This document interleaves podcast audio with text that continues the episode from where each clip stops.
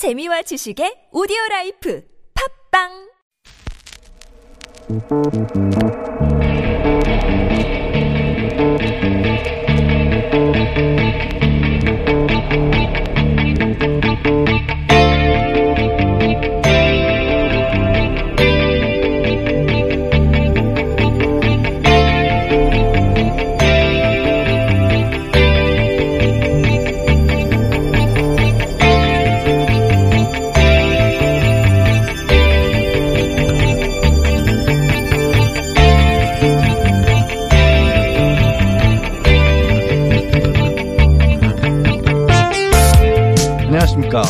이번 주 뉴스공장 주말 특근 진행을 맡은 저는 양지열 변호사입니다. 한때 각하라 불리던 사람, 이제 전두환 씨가 되어 지난 11일 23년 만에 피고인 신분으로 다시 법정에 섰습니다. 그에게 제기된 혐의는 사자 명예훼손. 또 한때 팬들의 환호를 받으며 방송과 공연장을 종횡무진하던 가수 승리 씨와 정규영 씨는 지난 목요일 피의자 신분으로 경찰 조사를 받았습니다. 이들에게 제기된 혐의는 각각 성매매 알선과 불법 촬영 및 유포. 자신이 가졌던 권력과 인기의 원천이 어딘지 망각하고 함부로 누렸던 자들의 초라한 말로를 똑똑히 지켜볼 수 있었던 그런 한 주였죠. 비록 오래된 사건이고 그들만이 알고 있을 비밀이라 생각했겠지만 진실은 태양과 같아서 잠시 가릴 수는 있지만 사라질 수는 없는 법입니다. 아참 그리고 여기 잠시 가려진 뉴스가 또 있습니다. 바로 고 장자연 씨와 고 이미란 씨의 죽음을 둘러싼 의혹과 논란인데요. 뉴스의 경중을 잣대로 따질 수는 없겠지만 그 어떤 이슈도 소홀하지 않도록 또 그 누구의 죽음도 억울한 일이 없도록 좀 더 관심을 기울여야 할 때인 것 같습니다. 3월 16일 토요일 뉴스공장 주말특근 시작합니다.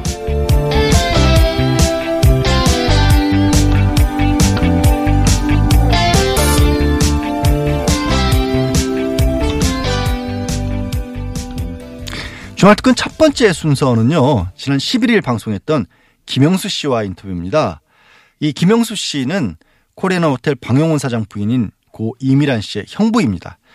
이 방용훈 사장 일과 관련해서 정말 충격적인 추가 증언들을 내놨었는데 함께 들어보시겠습니다.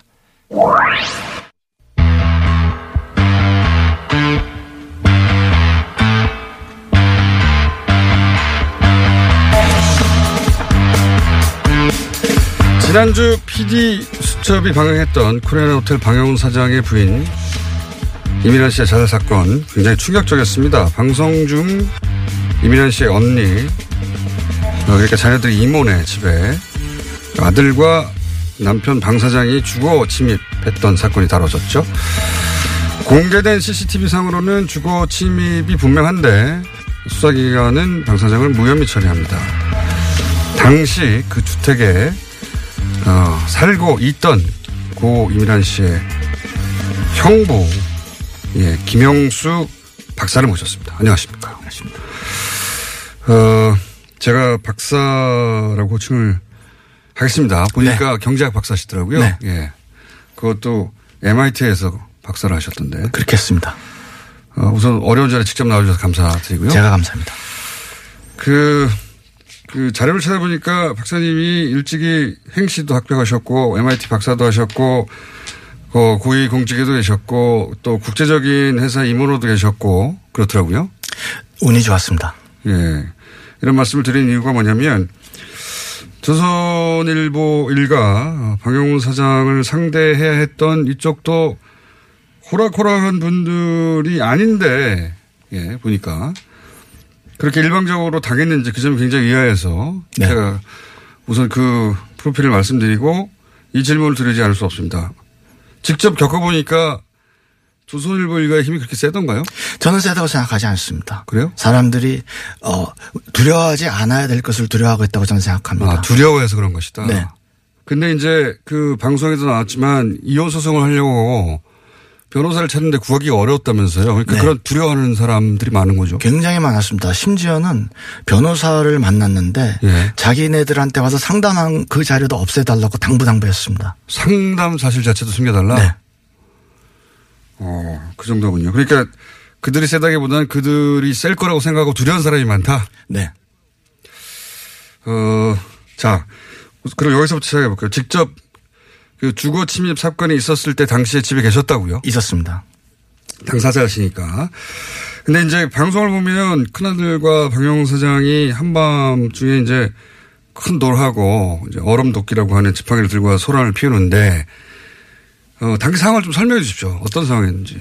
상황이라기보다는 놀랬죠, 뭐. 그 갑자기. 저희는 자고 있었고, 예. 그 저희 집이 상당히 큽니다. 그리고 그 옆에 공사가 자주 있었고, 예. 그래서 쾅쾅쾅 소리는 났지만은 예. 그게 사실은 문에서 나는 소리인지 아니 옆 공사장에서 나는 소리인지 어, 1시 정도에 저희는 자고 있었기 때문에 소리만 나고 있었던 것만 알았습니다. 그래서 어, 아침에 일어나서 네. 그 문을 열어보니까 거기가 다 난장판이 돼 있고 그래서 CCTV를 켜보고 그때 깜짝 놀랐습니다. 그 큰 아들은 경찰 진술에서 술 먹고 귀가 중에 이모 이모부를 찾아뵙고 싶어서 찾아갔다는데 그럼 사전에 연락을 한 게 아니네요. 없습니다. 그냥 무작정 온 거네요. 네. 그리고 CCTV 상으로는 어 저희 방송에 나온 것만으로 보자면 그 방 사장이 아들을 말렸다고 수사기관에서 보고서를 썼는데 그래서 네. 무혐의 처리했는데 네. 방송에 나온 CCTV에는 그런 장면이 없었거든요. 네. 그러니까 CCTV 전체를 보셨을 테니까 그런 장면이 있었습니까? 없었습니다.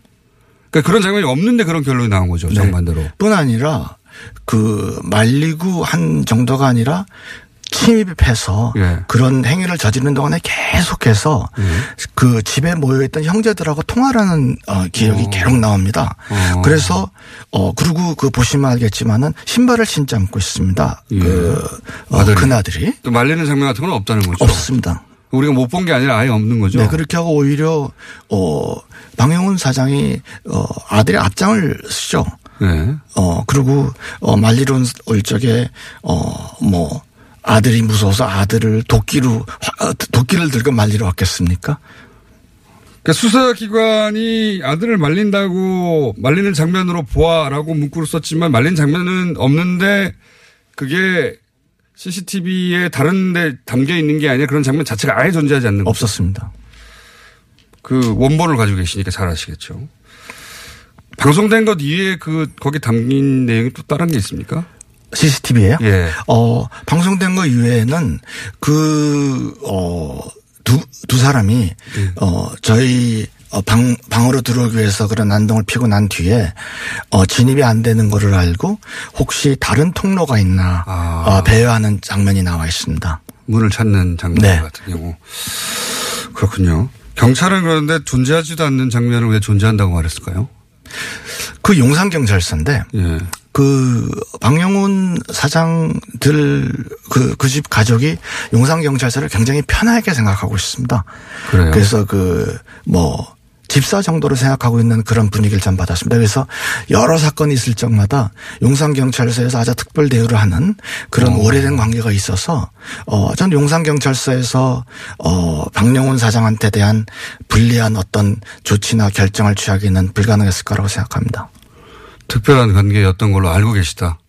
특별한 관계였습니다. 아, 그래요? 네. 그런 거를 보거나 겪거나 하신 적이 과거에 있다. 그 이전에. 많습니다.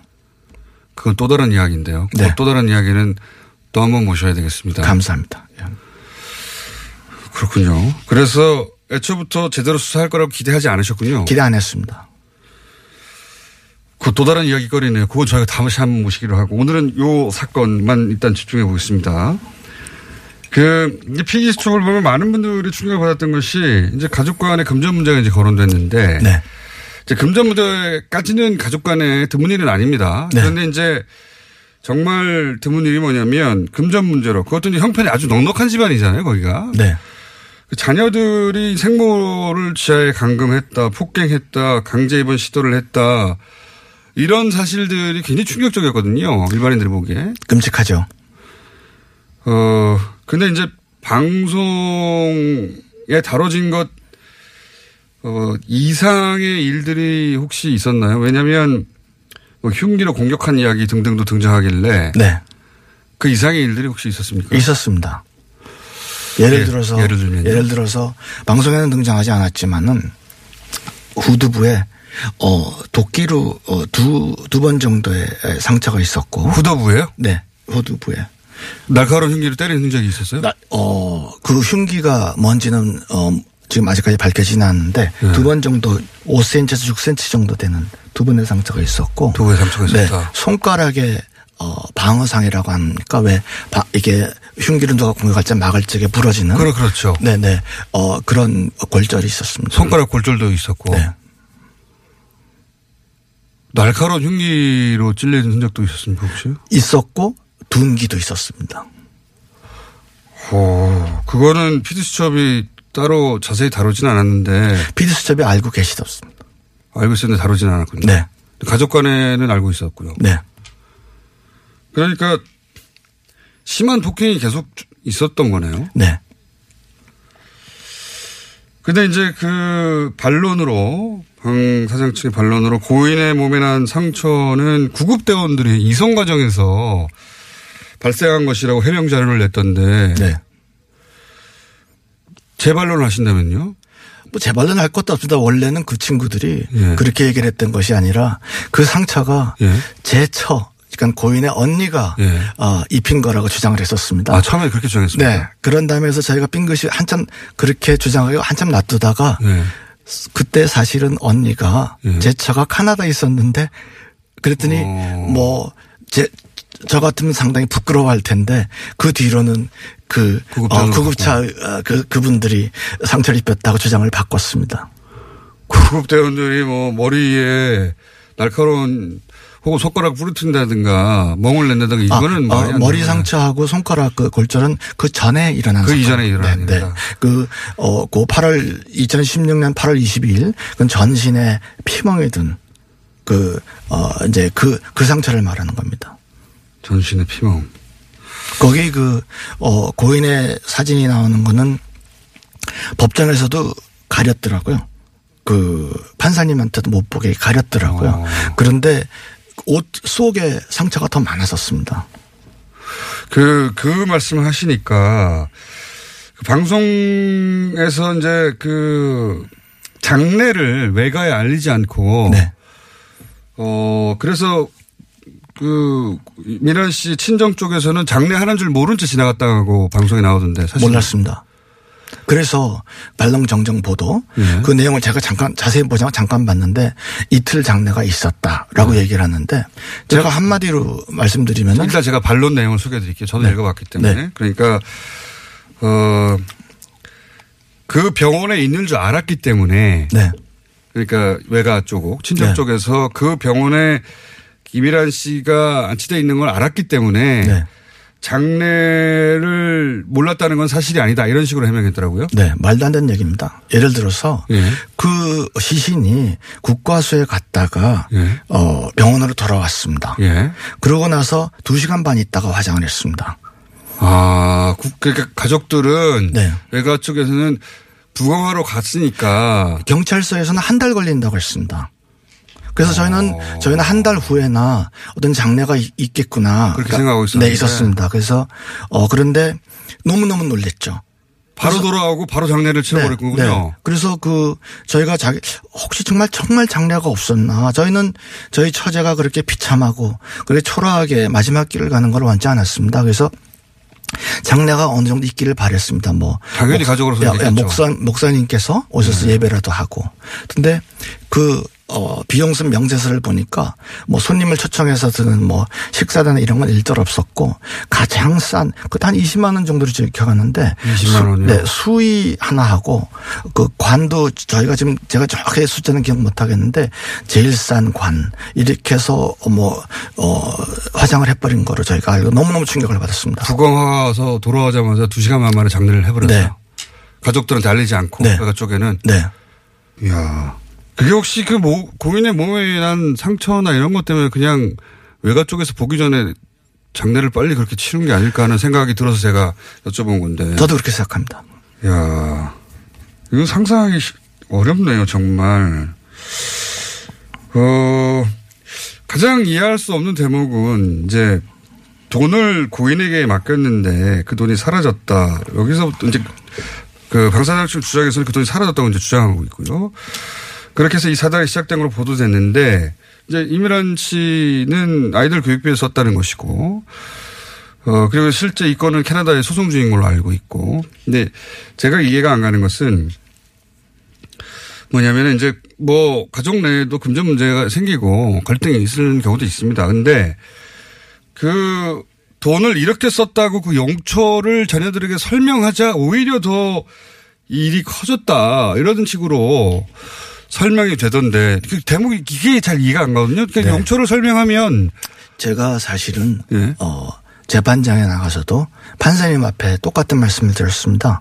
제가 평생의 큰 실수를 제가 그때 했습니다. 예. 저는 당연히 형부로서 예. 저랑 굉장히 처제랑 가까웠습니다. 그래서 형부로서 야 너 그 저 어, 남편이 그렇게 그 돈 가지고 그렇게 너를 어? 폭행을 하고 욕을 하고 애들도 엄마가 도둑년이라고 막 그러는데 아 정말 그런 다음에 그런 소- 일을 당한다고 해서 저희가 제가 형부로서 너 그러지 말고 당하지 말고 예. 어떻게 어떻게 어떻게 썼다고 용처를 밝혀. 예.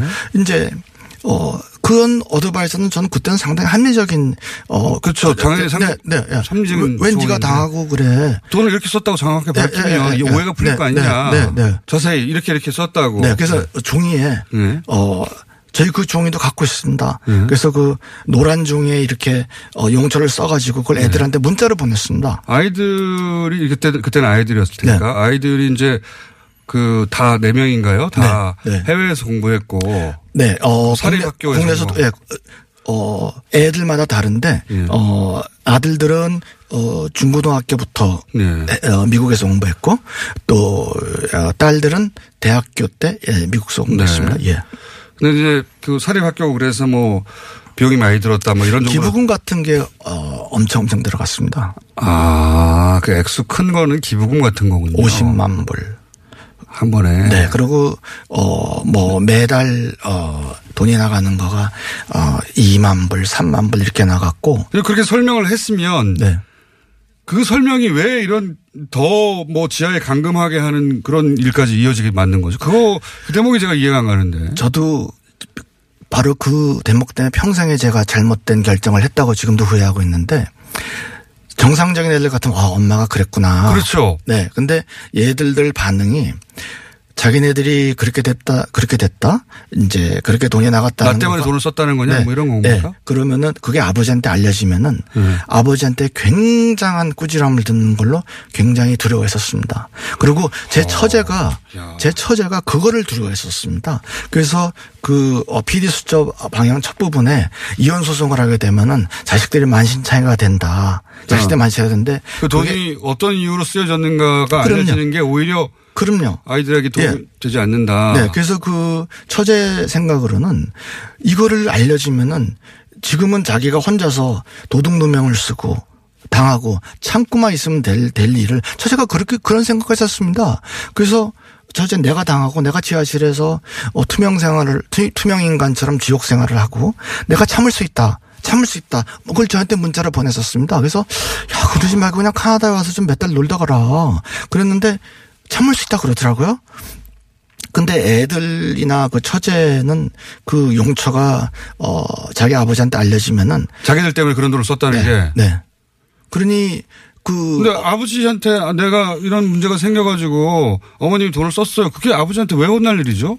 뭐 사실은 굉장히 혼란 일입니다. 왜냐하면은 어 아버지가 생각하고 있는 네. 어 아이들의 학력과 실제 학력과 어 상당히 괴리도 있고 어 그래서 그런 것이 알려지면은 아마 어 가정 내에 굉장히 그 꾸지람 꾸지람 그거보다 더 심한 거는 이제 그 어, 유산 상속 받는데 굉장히 불리할 거라고 애들들이 들어했었습니다.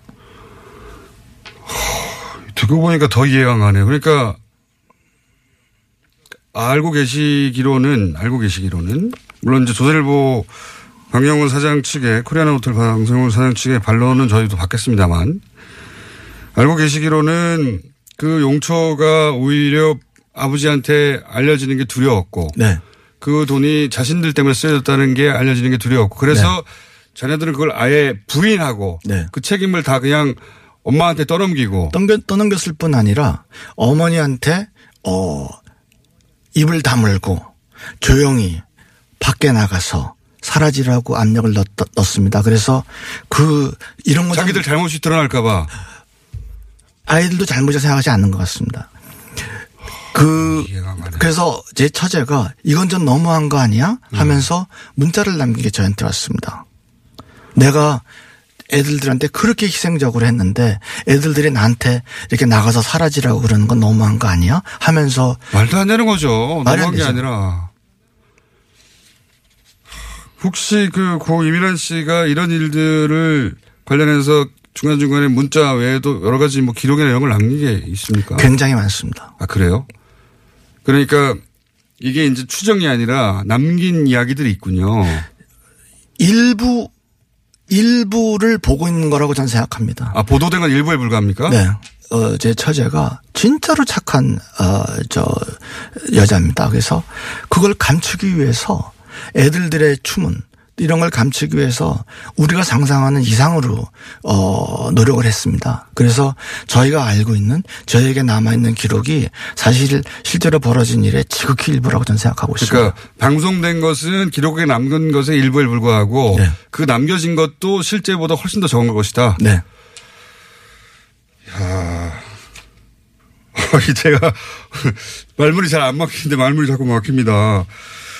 보도된 게 100분의 1이고, 이렇게 뭐 하여튼 일부에 불과하고 기록에 남긴 건더 많고 그 기록도 아주 일부에 불과할 거라고 말씀하시는 건데, 근데 이제 이런 감금과 그 자녀들의 외면이 있었던 것은 자녀들이 그 아버지한테 잘못 보일까봐 그런 것이고, 네. 혹시 혹시 자기들이 유산 상속 과정에서 불이익을 당하지 않을까봐. 그러면 거꾸로 아버지가 어 예를 들어 서 그런 얘기를 했다는 거 아니고 너희들 이렇게 하면 내 유산 안 간다든가. 왜냐하면 그런 걸 자네들이 혼자 상상한다는 게 말이 안 되잖아요. 그런 말을 자주 합니다. 아 그래요? 네. 그, 어, 뭐, 어떤 표현을 쓰냐면 너는 아웃이야. 뭐 이런 얘기를 자주 합니다. 그래서 사실은 그것 때문에 제 처자가 굉장히 괴로워했습니다. 너는 유산 상속에서 아웃이야. 유선 상속보담도 너는 아웃이야. 너는 표현은 그냥. 네, 너는 아웃이야. 그런 얘기를 그래서 그 그런 얘기를 할 때마다 제 처제가 굉장히 괴로워하면서 더 애들들의 허물을 에, 어, 덮기 위해서 더 노력했었습니다. 아, 참. 상상하기 어렵습니다. 그, 어떻게 앞으로 대응하실 생각이십니까? 피디수첩에 일단 보도가 됐고. 저희는 뭐 대응 지금까지처럼 예. 사실 이 문제가 간단히 해결될 수 있는 문제라고 저는 생각합니다. 어떻게 간단하게 해결할 수 있습니까? 장모님한테 와서 예. 장모님 제가 잘못했습니다. 저희 장모님 굉장히 좋으신 분입니다. 그러면은 그래 너도 아내를 잃었고 그래 잘 살아라. 그걸로 끝날 일입니다. 그런데 이거 원하시는 건 그냥 사과일 뿐이네요. 그러니까. 진실을 진실- 알아야죠. 진실. 진, 진실이 있어야지 사과가 되겠죠. 근데 진실을 이렇게 그, 어, 어, 온갖 사람을 협박을 하고 그, 어, 이 사건 가지고 그 자기가 협박받았다고 제보해준 사람이 굉장히 많습니다. 근데 어. 협박한 사람이 어떨 때는 어, 누군가 알지만은 어떨, 어떨 때는 누군지 모르는데 아, 그런 제보도 최- 최근에 받았어요. 많이 들었습니다. 근데 그 제가 지금 그 기록을 갖고 있는 한네 네 사람 정도 되는데 어 공통점이 어 아이들 관련으로 협박을 했다 하거든요. 녹취도 있습니다. 지금 소송을 하고 계시고 그러니까 지금 만약에 진솔하게 와서 사과만 한다면 그, 그걸로 사건을 종결시키는 게 장모님의 생각이고. 저도 그렇게 생각합니다. 그런데 그렇지 않다면 끝까지 소송을 할 다른 선택의 여지가 없겠죠. 오늘은 저희가 준비한 시간이 여기까지인데 여기까지 하고요. 어, 박영호 사장 측, 어, 용산경찰 측 반론기에 저희 열려 있습니다. 언제든지. 그리고 이제 아까 말씀하신 그 수사기관과 특별한 관계라고 하는 대목은 또 다른 사건이기 때문에 저희가 한 번 더 모셔야 할지도 모르겠습니다. 일단 반론이 올 수 있으니까 반론을 기다려 보고요. 그때도 어려운 걸음 하셨는데 다시 한번 감사드리고요. 오늘 여기까지 하겠습니다. 감사합니다. 감사합니다. 어, 고 이미란 씨의 형부 김용수 박사였습니다. 고 이미란 씨가 스스로 목숨을 끊기까지 이 박용훈 사장과 자녀들로부터 또 어떤 모욕적인 처사를 당했는지 이 얼음 도끼까지 들고 고 이미란 씨의 언니 집을 찾은 방 사장과 그 큰아들에 대한 수사가 왜 제대로 이루어지지 않았는지 이 김영수 씨가 직접 보고 듣고 겪은 내용들 상식적으로 도저히 이해할 수 없는 수준이었는데요. 저도 그날 그 제 방송 기다리면서 밖에서 듣고 있었는데 이 공장장이 뭐 충격적이다, 이해할 수 없다 이런 말만 반복을 하더라고요. 아, 들으시는 청취자분들도 오죽하셨겠습니까? 그래서 지훈이님, 또 펌프킨 1148님 이런 많은 분들이 생판 남이 들어도 피가 거꾸로 솟네요. 고 임란 씨는 어떻게 눈을 감을 수 있었을까요? 하면서 분노와 안타까움이 담긴 의견들 남겨주셨습니다. 코발트 3300님은 MBC PD 수첩이 보도했다는 건 용기 있는 일이죠. 라고 하셨는데요. 살아있는 권력과 사회 부조를 감시하고 고발하는 일이 진짜 언론이 해야 할 일이겠죠. 김어준의 뉴스 공장도 모든 의혹이 밝혀질 때까지 메인으로 지켜보겠습니다. 주말 특근은 잠시 후 돌아오겠습니다. 주말 특근 두 번째 순서로는요, 지난 12일 방송했던 이재현 아산정책연구원 선임연구위원과의 인터뷰 골랐습니다. 동남아시아의 시각으로 본 중국의 1대1로 이걸 팩트체크한다는 그런 주제였는데, 어, 저도 개인적으로 굉장히 새로운 시각을 어, 깨우쳤습니다. 다시 한번 들어보시죠.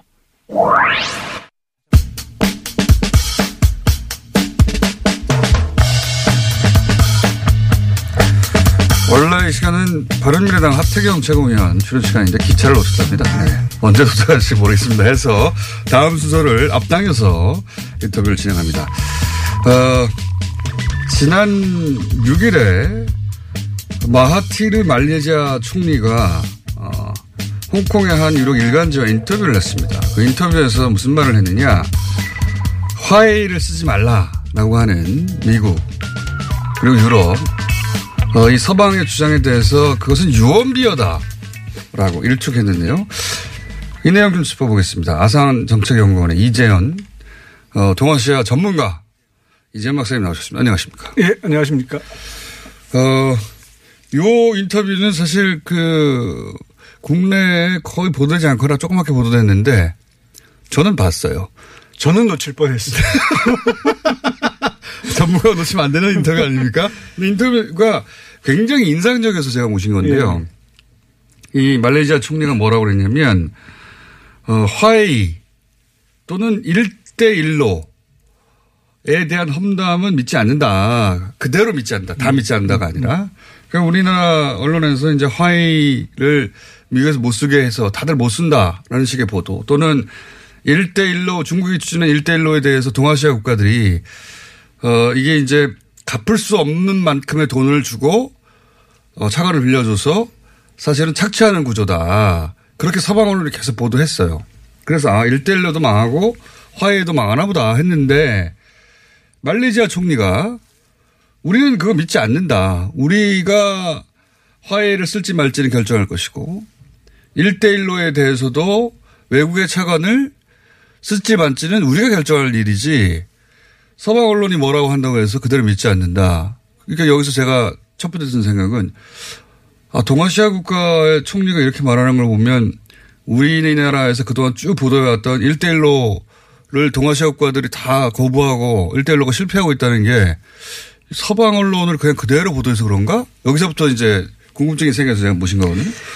그러니까 1대1로에 관한 객관적인 평가나 화웨이 그 5G 장비에 관한 객관적인 평가는 이제 기술이나 경제하는 분들이 하실 문제인데 제가 여기서 보는 거는 뭐냐면은 마하티르 총리가 이렇게 이야기하는 거는 상당히 어, 나름 의미가 있다. 뭐냐면은 네. 지금 공장장님 이야기 하셨듯이 화해 장비를 쓸지 말지 1대1로 차관을 받아들일지 말지는 우리가 결정할 문제지 네. 미국이나 강대국이나 유럽에 있는 국가들이 너, 너네들 이거 위험하니까 하지 마. 우리가 애들이냐. 네. 어, 우리가 스스로 결정할 능력이 있고 지식이 있는데 한번 써보고 아니면은 안 하는 거고 하면 네. 하는 거지 조용히 해. 라는 이야기거든요. 네. 근데 이제 작년 한해 1대1로 하고 그다음에 화해 장비에 대해서. 대해서 되게 우려가 많이 엄청나게 보도가 많이 나왔죠. 외신에도 예. 많이 나오고 또 한국 언론들은 또 그걸 이제 그대로 그, 받아 쓰고 그런 보도들은 다 사실은 미국 혹은 미국 주도한 서방 언론들이 낸 네. 겁니다. 예. 그거를 일방적으로 그냥 이게 문제다. 그러니까 어, 서방 언론들이 얘기한 예. 것대로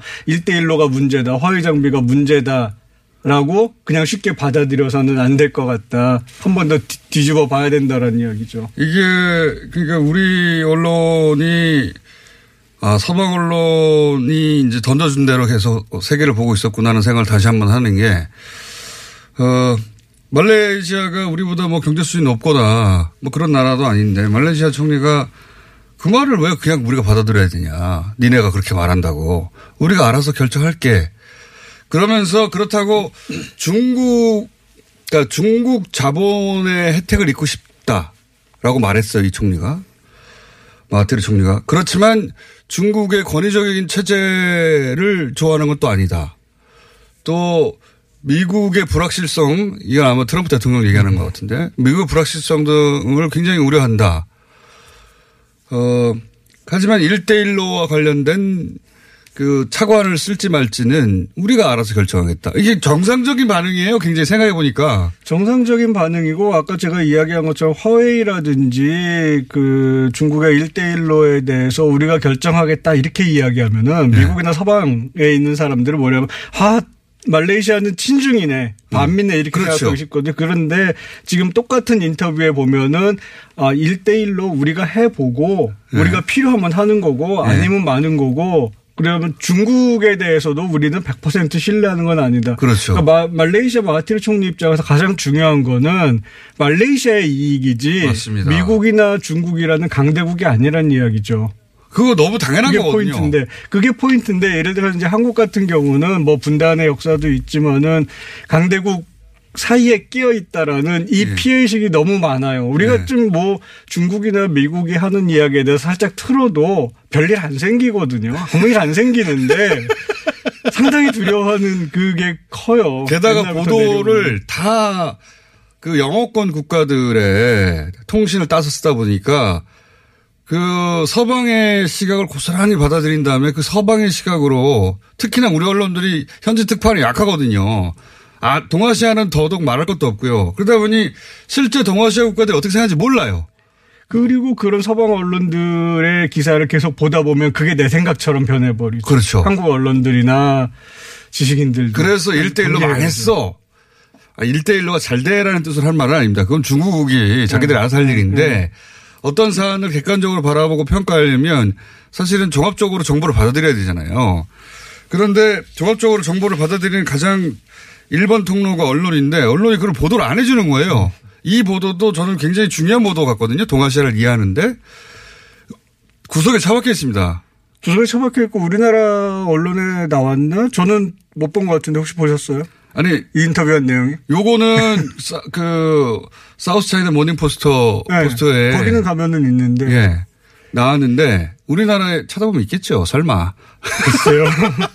근데 어쨌든 확실한 뜨진 거는 않았어요. 말레이시아도 그렇고 말레이시아의 마하티르 총리는 81년부터 2003년까지 총리를 한 번 했다가 총리 내려놓고 나갔다가 다시 야당으로 나와가지고 새로 당선이 된 거거든요. 첫 최초의 정권 교체라면서요. 네, 57년에 말레이시아가 독립한 이후에 처음 작년에 정권 교체가 일어났고 그게 23년 동안 총리를 하던 사람이 내놓고 내려갔다 그 사람이 다시 야당으로 나와가지고 집권을 하는 그 여당이었던 사람이 야당으로 가서 다시 총리로 돌아온 거 네, 아닙니까? 마하티를 빼놓고 나머지 사람들은 이제 진정한 뭐 야당이란 야당 세력이라고 부를 수 있는 사람들이긴 한데 어쨌든 마하티르는 예전에 총리였을 때도 그렇고 서방이나 뭐 강대국에 대해서 비판 거침없거든요. 그 동남아시아 국가들 대부분이 자기 이익하고 강대국으로부터 강대국의 간섭으로부터 자기 자율성을 어떻게 확보할 것인가가 외교 정책의 가장 중요한 음, 목표거든요. 그렇겠죠. 예. 예, 워낙 강대국 지배도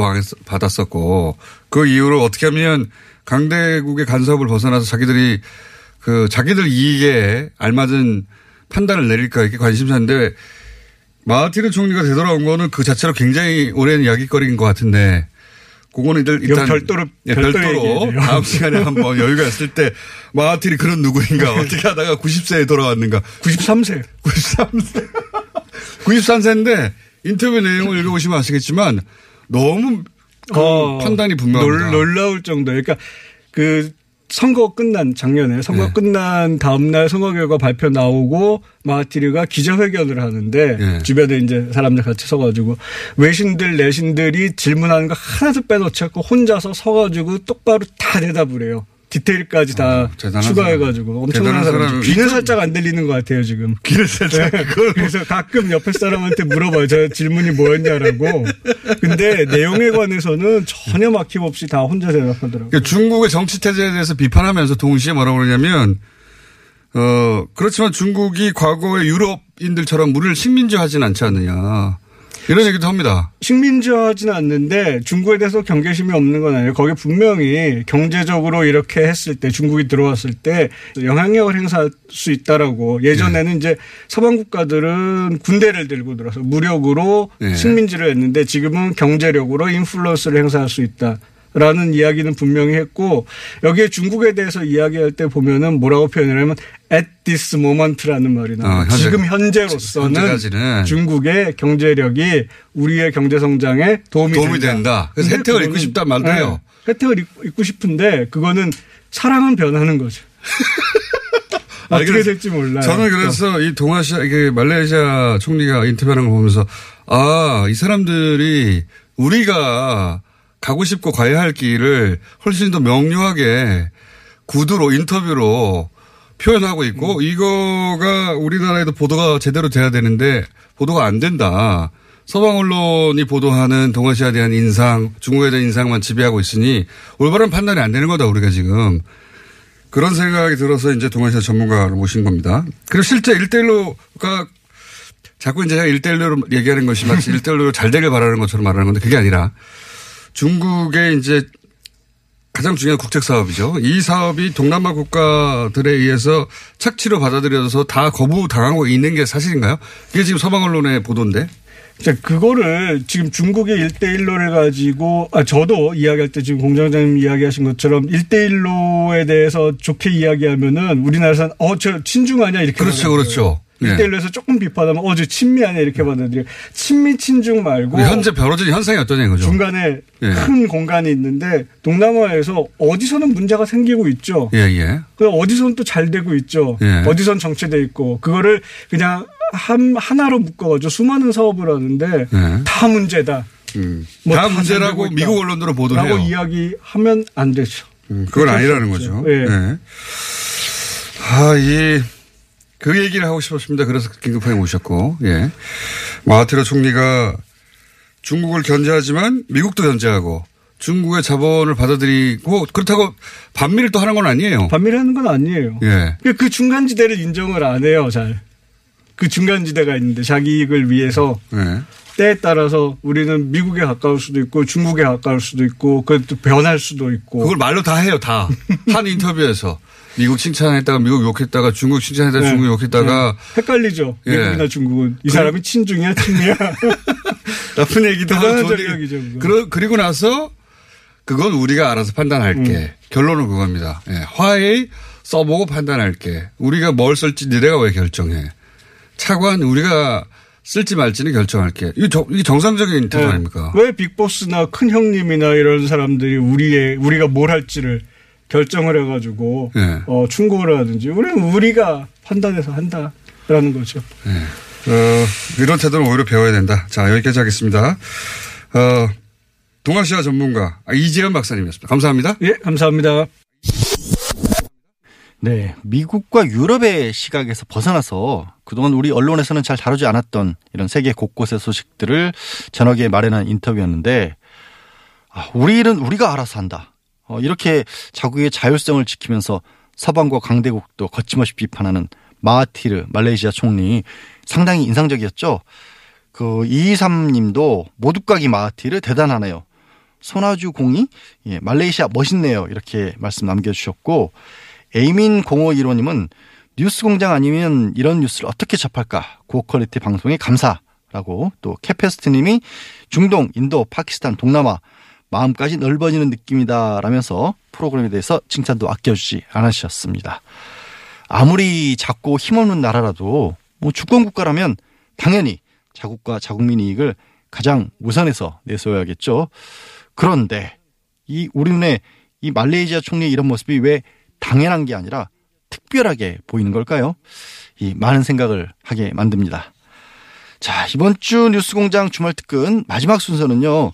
13일 1부에 방송했죠. 유창근 SJ테크 대표와의 인터뷰였습니다. 어, 이 개성공단 입주 1호 기업, 이 개성공단 폐쇄 3년에 대한 소회를 들어본 자리였는데 어, 함께 들어보시죠. 하노이 불발로 개성공단은 어떻게 되는 거냐 하는 이야기들이 있습니다. 벌써 3년째인데요, 중단된 지. 어, 입주 기업인 근황 저희가 잠시 짚어보려고 합니다. 개성공단 입주 1호 기업이었습니다. SJ테크 대표 그리고 개성공단 기업협회 부회장 유창근 대표님 스튜디오 나오셨습니다. 안녕하십니까. 예, 안녕하세요. 3년이 되군요, 벌써. 네, 예. 그렇습니다.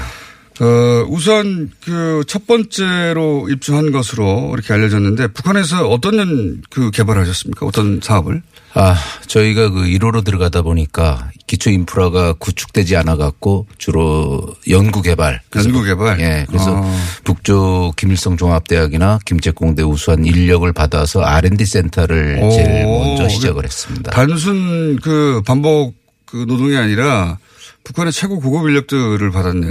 아, 그래서 북쪽에서도 처음에 그 산, 단순 노동을 통해서 예. 돈 벌러 오지 않았냐. 예. 그래서 우리가 돈을 벌려면 교육을 시켜야 되지 않냐. 그래서 우리가 음. 아, 기본적으로 개성공단은 남북이 모여서 하는데 노동 분쟁이 생기면 안 되니까 처음서부터 교육 훈련이 중요하다라고 해서 저희가 이제 그런 R&D 센터를 져서 운영을 했었습니다. 그러니까 김일성 중학대학, 김책공대 우리 어, 북한 최고 대학들인데 네, 그렇습니다.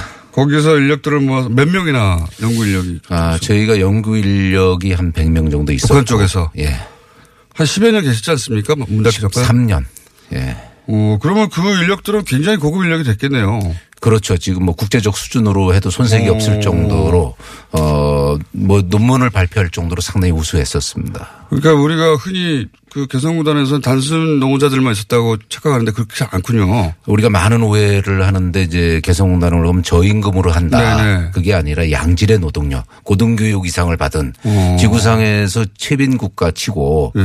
아, 이렇게 고등교육을 시켜놓은 나라는 없습니다. 그리고 우리 민족이 어. 그 교육의 열이 대단하거든요. 그렇죠. 네. 저한 10여 년 고급 인력을 길러놨는데 그렇죠. 더군다나. 예. 아, 황당하시겠습니다. 그런 면에서 보자면. 뭐 진짜 황당하죠. 저희들이 뭐 어떻게 표현할 수 없을 정도로. 그래서 이제 입주했던 기업인들이 계속해서 방북 신청을 하고 계신 것이고, 근데 그게 이제 북미 관계 때문에 그 허락이 안 나고 있는데 지금까지 몇 분, 몇 번에 걸쳐서 방북 신청을 하셨어요? 저희가 총 8번 이제 방북 신청을 했는데 여덟 번이나. 아, 그게 참 박근혜 정부에서 3번. 예. 이번 문재인 정부에서 다섯 번, 여덟 번을 했는데도 왜 우리가 뭐 국제 규격을 룰을 어겨서 가는 것도 아니고 예. 우리 재산 가서 국, 확인하고 오자. 그렇죠. 그럼에도 불구하고. 못 가게 하는 것은 개성공단의 가치가 그만큼 컸다는 얘기입니다. 왜 그렇게까지 개성공단을 포기를 못 하시는 겁니까? 그 입주하신 분들이. 개성공단을 포기를 못 하는 게 아니라 예. 자기 그 투자한 자산이 거기 아, 있는데 그렇죠. 있죠. 그 투자한 자산을 갖다가 어떤 보상이나 대책 없이 그냥 포기할 수 있는 그 자기 집을 갖다 어디 누가 와서 무단 점검을 했다. 맞습니다. 예, 그런 입장입니다. 여전히 거기 다 남아 있으니까요. 예, 예.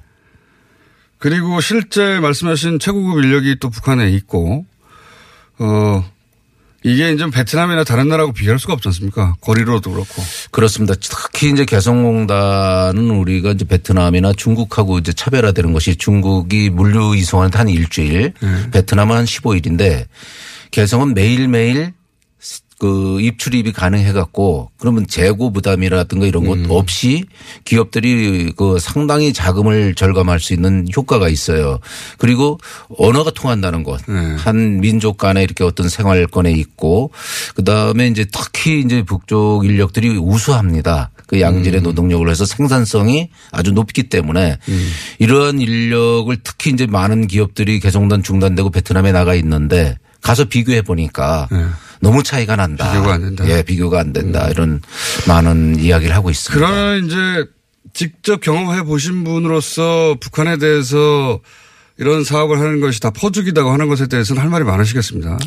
그 부분에 대해서 저희가 참 오해가 많다는 북쪽이 늘 불만했던 것이 네. 자기네가 어, 인건비 외에 받는 게 없는데 네. 개성공단은 이제 다른 나라로 나가면 우리나라 기업들이 모든 그 산업이 공동화되고 네. 그 나라에 가서 자재라든가 모든 걸 써야 되는데 개성공단 125개 기업들이 거래했던 건 우리나라 남쪽에서 모든 어 입출입을 하면서 그 지원 인력들이 한 5천여 개 기업이 협력업체가 어. 아, 지원을 했고 거기에는 한 10만 명 이상의 종사 근로자가 있었습니다. 남쪽에만 예, 하더라도. 우리가 북쪽에 5만 5천 명 정도가 있었는데 우리나라 인력이 오히려 10만 명 이상 있으니까 일자리 창출에 음. 가장 남북 상생에 좋은 모델이었고 이런 모델을 통해서 모든 부가가치가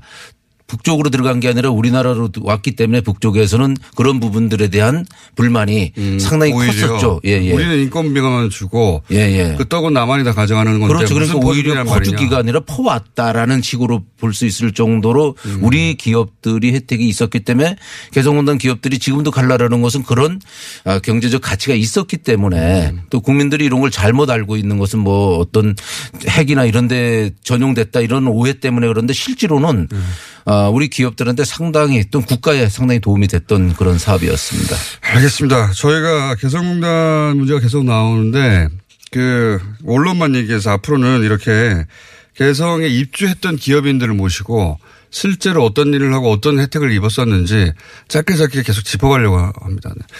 1호 입주 기업이라 첫 번째로 모셨습니다. 네.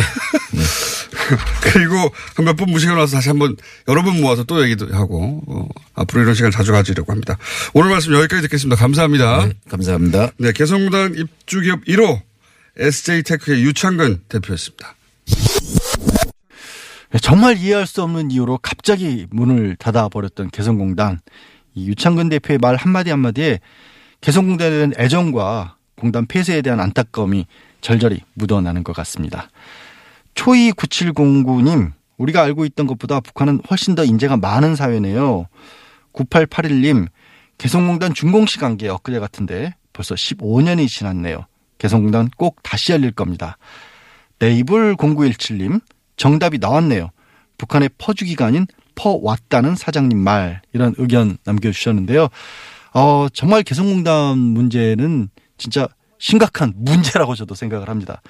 어떻게 이런 중대한 일을 정말 특별한 이유도 없이 그렇게 아무렇게나 결정을 했는지 다시 돌아볼수록 참 의문인데 이 개성공단 남북 경협의 상징이었는데 남북 관계에 따라서 부침을 참 많이 겪었지 않습니까? 2016년 북한의 4차 핵실험 그리고 장거리 로켓 시험 발사로 폐쇄 조치를 한 후 벌써 3년째 이 개성으로 가는 길이 막혀 있는데요. 네, 2차 북미 정상회담만 잘 풀렸으면 어쩌면 남북 경협의 물꼬가 바로 트였을 것이고 또 공단 재가동도 빠른 시일 내에 기대해 볼 수 있었을 텐데 이 2주가 지났지만 또 그렇게 생각하니까 회담 불발에 대한 아쉬움이 새삼스럽습니다. 아, 저는 주말 교통정보 듣고 다시 돌아오겠습니다.